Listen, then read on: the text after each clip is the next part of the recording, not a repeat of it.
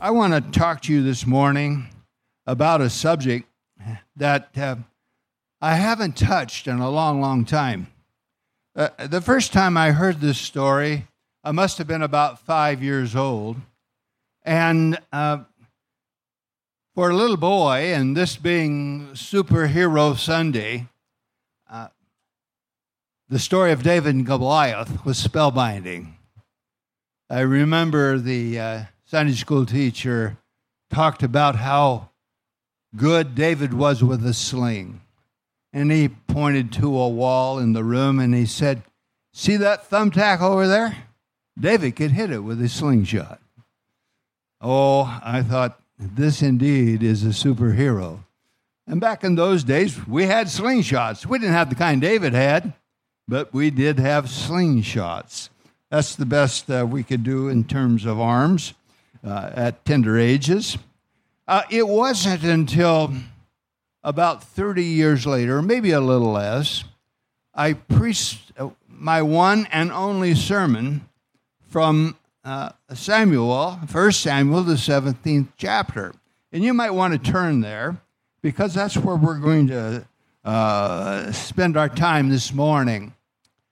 When I preached that sermon, however, um, the emphasis was upon slaying the magnificent giant.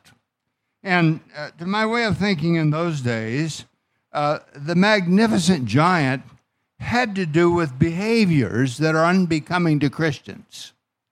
For instance, you might look at the list of vices in the book of Galatians, the fifth chapter, where it talks about immorality and sexual perversion and it gets into great detail about our sensuality.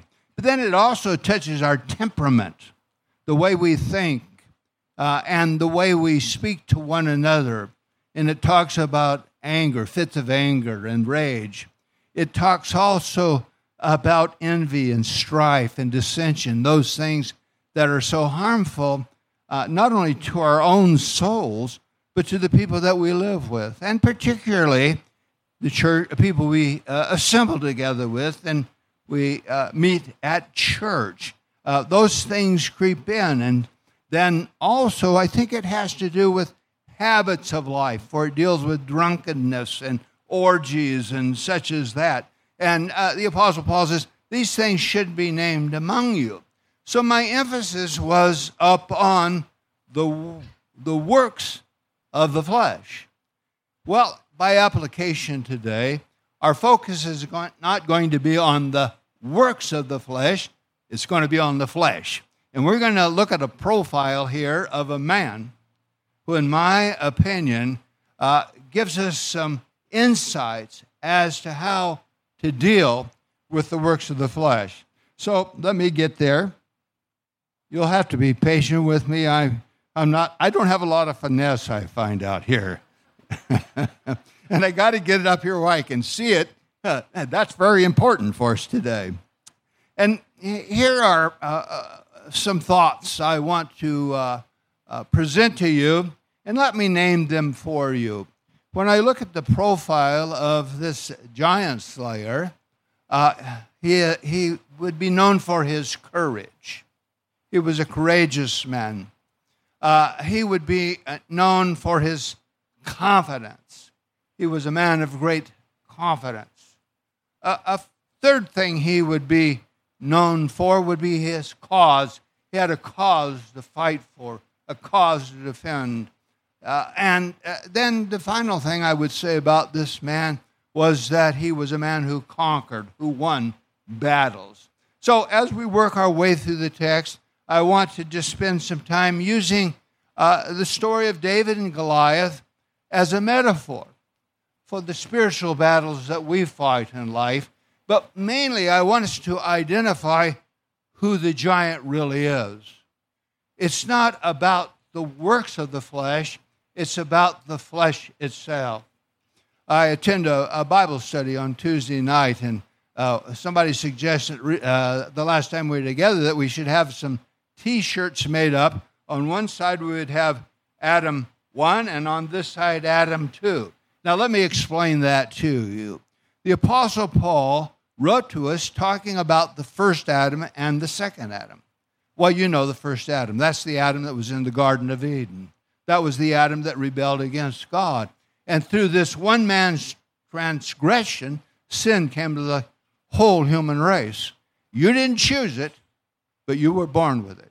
You were born with Adam 1. He lives right inside of you.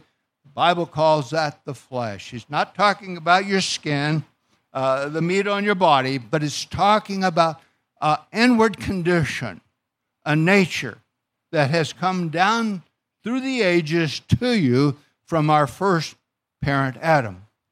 But the Bible also talks about a second Adam. Adam 2 will call him. And we learn that that is the Son of God, the Lord Jesus Christ. And so in this life, we either live out of one source or the other. We live our lives out of the first Adam, and then all of those bad behaviors come out, and sometimes even good behaviors. But the good behaviors are not to glorify God, it's to make us look good. I remember as a kid in the church that I was saved, uh, the steps went something like this it being a holiness church. The first thing was to confess Jesus as your Savior and be baptized. Now, we get that out of the way, all right? And back in those days, when I was a kid, almost everybody smoked cigarettes. So in a holiness church, you, you, you got to get rid of the cigarettes. Uh, that's that's going to qualify you for God's kingdom in a better way. And then it, you certainly are going to get rid of the booze. You don't drink because holiness Christians don't drink. Not only that, uh, you women, you're going to have to alter your lifestyle because makeup is worldly and jewelry is worldly, and you should not be wearing those things. So you can see if we can get this person who has confessed Christ to smoke no more, to drink no more, to chase women no more, and if we get the ladies to dress right, we've made fine Christians. But it doesn't do a thing to for relationships. What it does, it creates a bunch of judgmental people who are always looking for those that are the nonconformists. And we love to point those folks out. You see, it deal it was dealing with the works of the flesh, never with the flesh itself. So let's see how this unfolds in the text. Well, the setup is this way. As always, it was a, kingdom or kingdoms in conflict. In that setting, it was the Palestinians, the people in the land that the Israelites were to drive out, and they never really accomplished it. So there was always a remnant that had to be dealt with. And they would rise in power and then it would wane. So it was up and down, up and down, and up and down. And so uh, the battle lines are drawn. There's the forces of Israel on one side, and the forces of the Philistines on the other side. And out comes a giant. Here we meet the magnificent giant. He was from Gath, and Gath was known for its giants, a large race of people. This guy was, they believed, to be about nine feet tall. I don't know what he would weigh, but my guess, he might go about 300 or 400 pounds. He's a big guy. Not only that, the armor that he wore weighed 250 pounds. And the spear he had, the head on it, weighed 15 pounds. I mean, he is a big guy. And he would come out and challenges the armies of Israel. Send a man out here to fight me. Send somebody. Uh, uh, whoever wins the battle, uh, we'll serve you if your guy wins, and you'll have to serve us if I win. Well, the king uh, in those days was Saul, and the scripture says he, with all the men, were, uh, were cowering, cowering. They were in fear of this giant, and there was no one that would accept the challenge. Well, the story goes that uh, a young man by the name of David, Saul will call him a youth, a boy. He comes to bring some provisions to his brothers who are there in the valley uh, uh, uh, with the army of Israel. And uh, he brings from his father the sustenance that they would need uh, to be engaged in war. Uh, so as he comes, he's curious. This giant comes out and uh, starts his railings and he uh, drops his gear and he runs out to the field of battle to hear the voice of this guy. And uh, uh so the rumor is uh, uh, out there that whoever defeats the giant, whoever will fight the giant, if he should defeat him, the king will give you his daughter. And so that story is repeated over and over. And uh, David says, Say what? Tell me that again. So he meets up with his brothers, and his brothers say, uh, "You're just uh, you're just an obnoxious kid. You're just here to create problems. So get in your place." And he said, "Well, what did what, what did I do? What did I do?" Well, the rumor gets around, and finally Saul hears about this, and so we'll pick it up in the text. It says, uh, "When uh, the word." that David spoke, the words that David spoke were heard. This is verse uh, uh, 30, 31. When the, the words that David spoke were heard, uh, they repeated them before Saul, and he sent for him.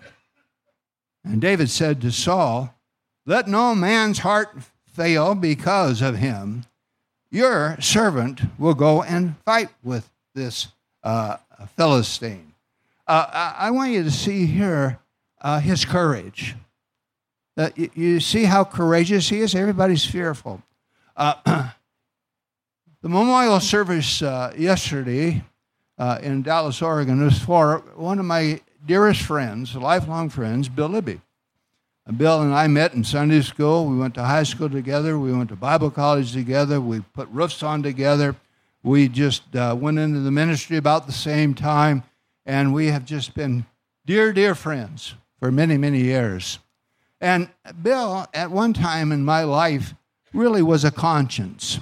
He was a few years older. He, he, he, when I was a freshman, he was a senior in high school. And I was rowdy and liked to have fun and didn't have the boundaries I needed to have. And I remember uh, uh, uh, something about Bill that has stuck with me a lifetime. And sometimes courage is undoing something that you've done that's wrong. We had a friend by the name of Odin, and Odin also was a senior, and he had a car. And it was a beautiful January day. It was about 95 degrees. I lived in the city of Norwalk, which is only about 15 or 20 miles from the beach. And when it was hot, that's the place to go. So Odin said to my friend Skippy and myself, why don't you go with me? We'll ditch and we'll go to the beach. And Bill said, Well, I'll go along too. So off to the beach we went. So we spent the day there, came back home, and to get back in school, you had to fill out a, your parent had to fill out a, a, a slip saying that we were uh, out of school by their permission. Well, I went down to talk to the neighbor lady. She was really nice. I I certainly didn't want my mom to know, so she filled out the slip for me. I turned that in. Everything's cool. Skippy found somebody to fill one out for him, and everything's cool. Odin found somebody, filled it out, and everything's cool. Bill, Bill reported himself. he was not in his right mind. He reported himself to the officials, and Bill got six hours of detention. Bill was courageous. He did the right thing. He undid something that was wrong. And as I uh, grew up with Bill, I saw him do that over and over. He had this incredible, incredible uh, sense of, of courage about him to stand for the right thing. I certainly see this in David. David's standing for the right thing, he's standing for God and his people. And I want to talk to you about being a courageous person, to stand for God and for the right things. But in order to do that, you're going to have to deal with the giant that's within. Now, let's move on down to the in the text. And, and Saul said, this is verse uh, uh 33, to David, uh, You are not able to go against this Philistine to fight with him, for you are but a, a youth, and he has been a man of war from his youth. But David said to Saul, Your servant used to keep sheep for his father, and when uh, uh, there came a lion or a bear and took a lamb from the flock, I went after him and struck him and delivered it out of his mouth. And if he had arose against me, uh, I caught him by the beard and struck him and killed him. Your servant has struck down both lion and bear, and this uncircumcised Philistine shall be like one of them, for he has defied the armies of the living God. Yeah, wow, listen to that. He's defied the armies of the living God. Uh, you know, courage and confidence grow with time. Uh, uh, when we come to Christ, uh, uh, there's still a lot to learn. We don't really know God as deeply as we're going to know Him when it's all over. And so we begin someplace. Now, David's courage began in uh, uh, the pasture, in, in the fields, tending sheep. And obstacles came his way, and he learned to overcome them courage and confidence are built over time. Uh, Ralph Lytle was a head taller than me. And I probably told you this story, but I have permission because I'm old and old men tell old stories. So, so Ralph's about this much taller than me. Ralph's, uh, I think he's nine, I'm nine years old. And it cost a dime to ride the bus from Norwalk to Downey. Downey had the only swimming pool that was available, uh, at the high school. And so uh, we rode the bus over to the, the plunge and we paid to get in. And Ralph said to me, I'm going to teach you how to swim today. And of course, I'm, I'm all up for that. Well, how are we going to do this? He said, I'm, I'm, I'm taller than you are, so I'm going to get in the water up to my neck. And I'll be right beside you. You jump in. And he says, that, go down and take a big breath of air, jump in, and then uh, come up and just move your arms. Make, you know, uh, just start swimming. And then when you run out of air, I mean, when you, when you get tired, go down and spring up from the bottom of the pool, get another uh, gulp of air, and then swim some more. You know, I went across the pool one time and I was swimming. You know why? I had confidence in Ralph. See, Ralph was on my side. You know that God is on your side. And if God be for you, who can be against you? You are talking about the ruler of the universe, the creator of all. God is on your side. David knew this, and he says, Who in the world is this uncircumcised Philistine that he should challenge the armies of God? And he says, Look, my life experience has taught me I can take on, I can take on these challenges and I can, I can win because greater is He that's within. And we know that greater is He that is within than that one that's within the world. What was that saying? That God lives in us, and the devil is in the world, and God conquers the evil one every time. So there was his confidence. So I want you to look at the cause. Look at the cause. Verse uh, 41. And the Philistine, and now, they're engaging, they're engaging, okay? And the Philistine moved forward and came near to David with his shield bearer in front of him. And when the Philistine looked and saw David, he disdained him, for he was but a youth ruddy and handsome in appearance. And the Philistine said to David, Am I a dog that you should come to me with sticks? And the Philistine cursed David by his gods. So you see, it was a challenge between gods, wasn't it? You realize in the kingdom that we live, in the world that we live, there are kingdoms, two kingdoms. There's the kingdom of God and the kingdom of the evil one. And the evil one is the, the little g God of the little g gods. So he came to him in the name of his God. And, and then David responded to him in the 44th verse. Uh, the Philistine said uh, to David, Come to me, and I will give your flesh to the birds of the air and the beasts of the fields. Then David said to the Philistine, You come to me with sword and with spear and with a javelin, but I come to you in the name of the Lord of hosts, the God of the armies of Israel, whom you have defied. This day the Lord will deliver you into my hand, and I will strike you down and cut off your head.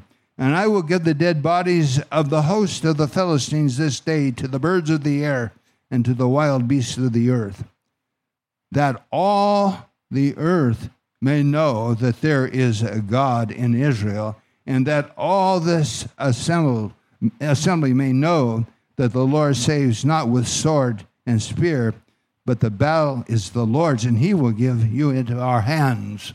Uh, consider this, if you will, with me that his cause is great. And what is his cause? His cause is the name of the Lord. Do you realize that in your life, uh, God's reputation is at stake? What the people know about God what people know about Christ is first observed in us who claim to be Christ followers. Uh, when Jesus said, By this will men know that you, dis- you are my disciples, that you loved one another, uh, that, that's what our community is about. When we love one another, there's, something that's infectious about that. There's a magnetism to it, and people are drawn to a community where people genuinely love one another. And we know that kind of love can't be generated. Old Adam living in me doesn't generate that kind of love. Old Adam living in me just loves me. Old Adam living in me would like to use you to my benefit. That's just the way old Adam is. Same guy that lives in you. But there's a new Adam in you, and that new Adam cares about God, about the kingdom of God. It's our Savior, Jesus Christ, He came and gave a, Himself as a ransom for us. And it's His Spirit that lives within us. There was a cause.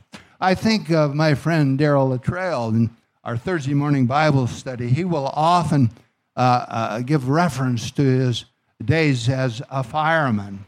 And he talks about the, the, uh, the um, people that respond to emergencies, the firemen and the police and they're rushing in when others are rushing out.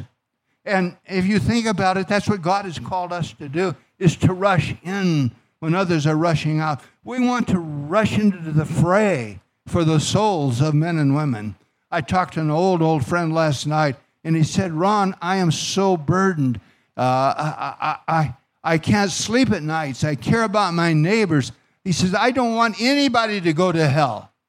And I was moved by his confession.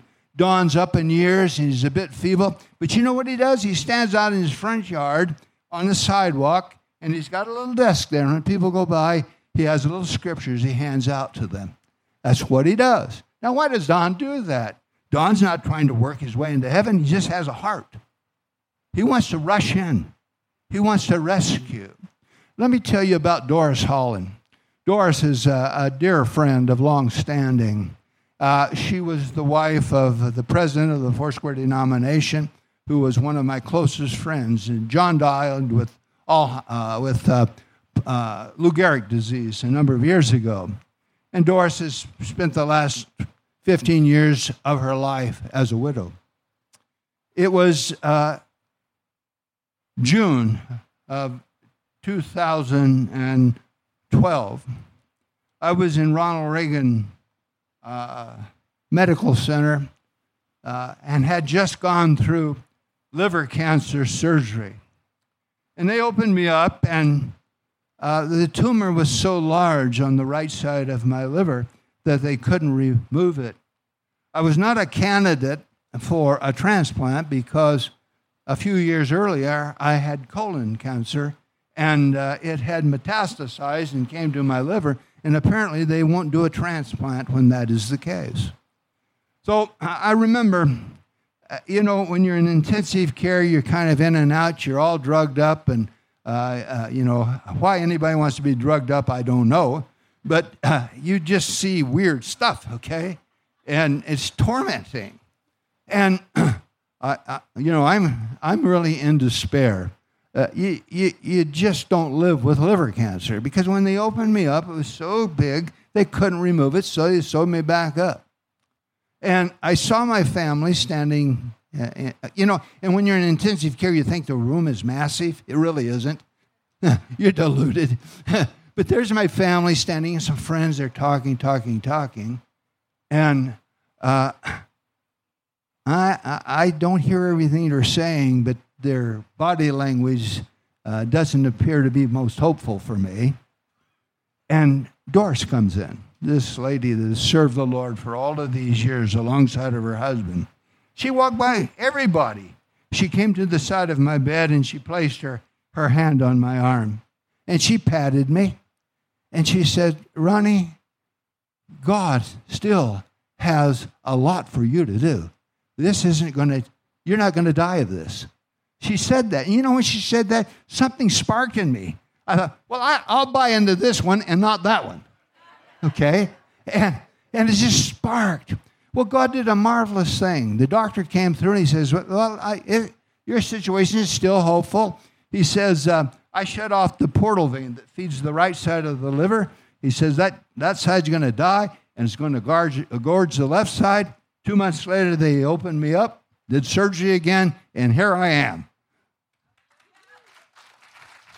But the courage of that lady not to get into the negative the, the negativity of, of the doomsdayers, and that's where I was. I was with them. She came and she spoke life to me. Now, how, how, why did she do that? She loved God. She cared about me. So, uh, what's your cause? What's your cause? Is your cause greater than yourself? Is your cause the kingdom of God? Is your cause uh, men and women who don't know Jesus Christ. Think about that. What's your cause? Now, let me talk finally just a little bit about his conquest. Uh, I'll, just kind of tell you from memory what happens. Uh, anyway, they, they draw near, the battle's engaged, and uh, uh the conflict begins. David does something that's really doesn't make a whole lot of sense, but maybe it does. He went to a stream. He has his shepherd bag. He picks out five stones. It's only going to take one. Puts them in the shepherd bag. He's got his sling. He's got his staff, and he goes out to challenge the giant. The giant comes out with all of his weaponry. He, he's uh, trusting in his weapons. He's trusting in his little G God. David is trusting in his weapon but also in his big G God. Now, there's a scene that's rather amusing to me, and you may or may not have seen this, but uh, uh, uh, remember Harrison Ford played Indiana Jones? And there's a scene where the swordsman comes out, and you know, he's got black uh, clothing on, and he's whipping a sword around like this, and, and uh, Harrison Ford looks at him, Indiana Jones looks at him, and then he reaches in his belt and he pulls out a pistol and he shoots him. I got to thinking about that. Who was better armed? It was David. Uh, he had velocity. He had a bullet in his sling. But he was really good with it because he had practiced and practiced and practiced. I want you to think about the weapons of your warfare. The Bible teaches that they're mighty through God to the tearing down of strongholds. Now, where is the stronghold? The stronghold is Adam that lives in you. Paul says, uh, I am crucified with Christ. Nevertheless, the life I live, I live by faith in the Son of God. Jesus said, uh, If you're going to be my disciple, you have to take up your cross and you have to follow me. What does that mean? You've got to kill Adam 1 that lives in you. And that, you know, I, I liken it to a zombie. You know, the zombie things that are popular. You can't kill zombies. Uh, you kill them, but they keep coming back. The old nature is like weeds, weeds in your garden. You poison them, you hold them, but somehow they keep coming back. But you got to deal with the weeds, and you've got to deal with the zombie that lives in you, and that's your old nature. You can't make that old nature pleasing to God. Scripture says, uh, in your flesh, you cannot please God. You can't do that. You can look religious, you can look like a really good person, but in the end, the real fruit will come out, and you'll be like the Pharisees that are in the New Testament, the very people that put to death the Son of God. You've got to deal with old Adam in you. And so here's my instruction today, if you'll allow me. Every day you arise, recognize that you are indwelled by God Himself. Christ is in you, and you are in Him. You're fully equipped to deal with all of those temperament issues. You're fully equipped to deal with all those issues of immorality. You're, you're fully equipped to deal with, uh, with uh, you know, negative attitudes and anxiety and all of that stuff. You are capacitated because Christ lives in you. So let me leave that with you today. Recognize who you are in Christ.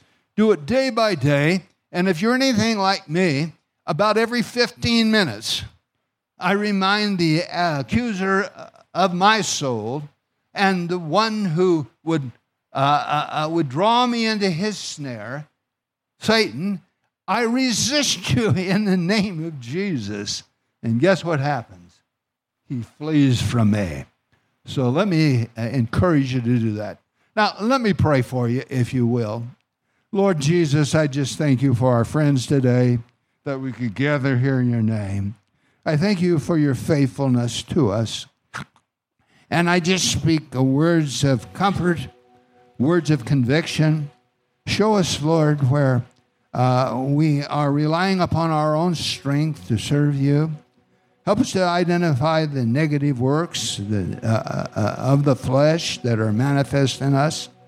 And Lord, help us to fight the good battle, fight the good fight of faith. Uh, uh, uh, reckoning ourselves dead and alive to you.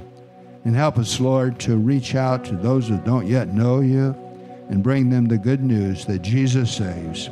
I pray in Christ's name. Amen.